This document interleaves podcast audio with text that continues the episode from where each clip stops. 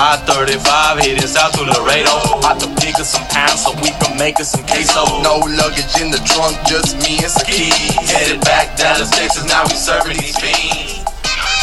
Hey, welcome to the I 35 pit stop edition. You got Chiefs, you got Jets, and man, if this is not the tale of two different teams right here, you've got one competing for another run at the Super Bowl, hashtag run it back, and the other trying to enter the Trevor Lawrence sweepstakes. So, do they currently are the leaders in the Trevor Trevor Lawrence sweepstakes? You know, currently got the number one seed, number one draft pick locked up, but they're only a, a, game ahead. I mean, you've got the Giants who've only got one win, you've got the Bengals who only got one win in a tie, so it's not like they're running away with the thing. And I think it would be a a mistake to go into this game if you're a Chiefs fan or if you are the Chiefs in general, thinking that it was going to be a cakewalk. You have a, a Jets team that isn't necessarily entering the the tankathon, right? So in, in order to enter a, a tankathon, right, you want to be a bad team. Jets have that. I'll, I'll give you that. You want to have a, a, a, veteran type quarterback who's already made his money. And, this is where it starts to get a little different for the tankathon. You've got Sam Darnold as quarterback. If there's any position on the field that determines whether or not you are going to tank, it's going to be your quarterback. And Sam Darnold is in a situation where he's fighting for his NFL career right here. There is no way that he wants the Jets to tank and end up drafting Trevor Lawrence. Sam Darnold is going to play spoiler for this. He's got to rack up two or three wins somewhere during this year, and he's going to do everything humanly possible to do this because he does not want the Jets have to have the opportunity to get Trevor Lawrence. So if you're going into this game thinking that it's going to be easy, it's not. There, there's nothing scarier than a team with its back up against the wall that is exactly what you have with Sam Darnold. He is fighting. He's going to fight for his NFL career. And you saw that fight come out against Buffalo, and you're going to see that fight come out against the Chiefs.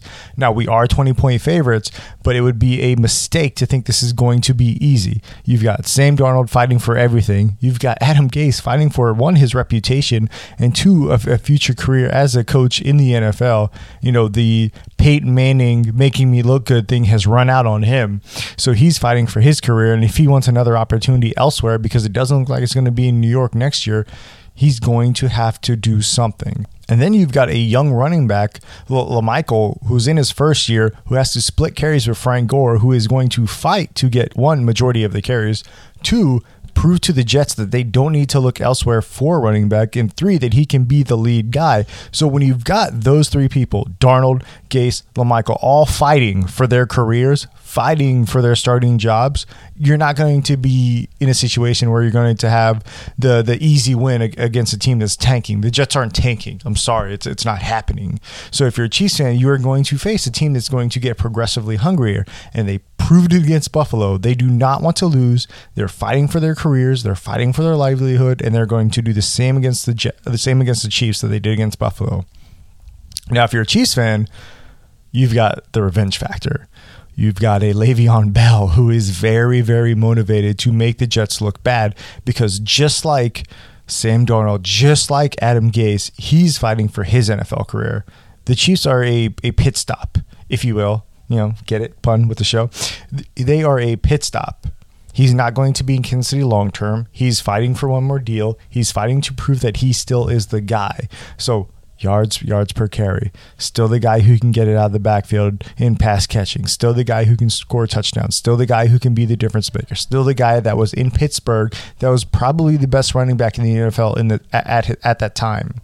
Le'Veon Bell is trying to show the rest of the NFL world that it was not him, it was Adam Gase and the dysfunction that is the New York Jets that was stalling his career out. So you've got multiple people fighting for everything in this game. So it's going to be a dogfight. They're going to throw haymakers at you. Now, with that being said, the Chiefs are still going to win this game, and it's still going to be by double digits, and it's going to be a multiple score game. But they're going to come out, and I would say it's going to probably be pretty close in that first half before the Chiefs can fully, fully pull away, and you feel very confident that's going to be a Chiefs victory. So so let's talk this game. Let's talk what the keys are to this game. You've got a, a quarterback in Sam Darnold who has to run for his life. It seems like every snap they still can't protect him very well. You have a young guy in Michael who doesn't quite know pass blocking yet, and then you've got a vet in, in Frank Gore who's not really a pass catching threat. So usually when he's in the game, you're not thinking that they're going to pass the ball. When he's out of the game, you're thinking, oh, maybe they might pass the ball here. So when you look at this, you've got to think that hey, I've got this young guy who still sees ghosts when the pressure's on. So you need to get in his face and you need to apply pressure because you're still a, a, DB core of the Chiefs where, you know, you're without Sneed, who's banged up. You're with Thornhill, who's still working his way back. Charvarius Ward, who's still hurt, you know, with his hand. And yes, he's still playing, but, you know, it's a little different when, when your hand's a little bruised up and you're a little banged up. You've got Bashaud Breeland who's still playing into football shape. So in order to one protect your secondary and two, you know, get pressure on the young quarterback, like this is what you're going to have to do. It's going to take Frank Clark and Chris Jones applying pressure to Sam Darnold to really help the Chiefs defense out in this game because they are going to take risks in this game. When you're 0 7, haven't won a game all year, you are going to take risks and they're going to look at that Oakland, Oakland tape and see that there are opportunities against the Chiefs if they have enough time to throw it deep. So as the Chiefs team, you need to eliminate that time. You can't give Darnold any time to throw. And Dar- Darnold is one of those quarterbacks that's deceptively quick. You know, he's a lot faster and more athletic than you think he is. Now, offensively, for the Chiefs, it, it, it's very simple. You can't settle for field goals in this game. You need to put this game away early. The longer you let the Jets hang around, the more that they're going to believe and the more dangerous that it will become. And I, I really want to stress this point in this game is that Andy Reid is a player's coach. He understands players, and you saw this throughout this year. You saw it, seen it throughout his past. For instance, earlier this year, when Clyde Edwards would have a big run and, and get it down inside the 10, and he'd be at the goal line, Andy Reid would force the ball to Clyde to try to get him in the end zone. And what's the one knock? The one knock on Clyde Edwards is that he struggles at the goal line, and you would see the Chiefs force feeding him the ball to try to get him that touchdown. You know, try to do that at a boy. Hey, you got us all the way down here. Let's get you the sto- let's get you the touchdown instead of doing what we need to do to score. And so you're entering a revenge game for Le'Veon Bell, and you have to think Andy Reid, since he is a player's type of guy, that he knows how much this game means to Le'Veon Bell, and he's going to try to force Le'Veon the ball. Which, if the Jets can't stop you, that's fine. There's going to be a point in this game where he's going to have to make a decision: Do I force feed Le'Veon the ball? Or do I just try to do what I need to do to score and then get Le'Veon his share in the third and fourth quarter?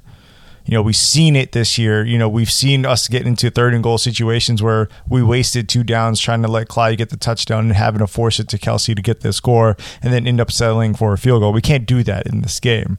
You're facing a very desperate team, so you need to go with your game plan. Whatever Eric is calling, let's do that. Let's not try to get Le'Veon his his share early in this game. Let's not try to get Le'Veon his touchdown so he can have his revenge game. We need to run the offense as is.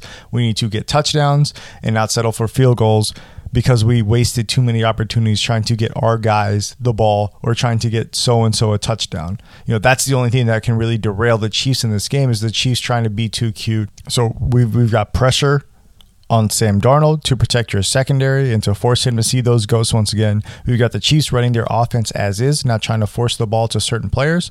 And then finally, you know, if you're the Chiefs defense, you've got to notice the trend that's been happening this year. Whenever you keep the opponent to 20 points or less, the Chiefs are winning. You have an offense that is going to score more than 20 points. So all you got to do is keep that team under 20. And with this Jets offense the way it is, with Sam Gase, you know, calling these very confusing at, at times and weird play calling or weird old school offense, you know, this isn't an offense that should be putting up points on you. So you keep them under 20, the Chiefs are going to win. The spread is 20 points. You know, it's a very big spread.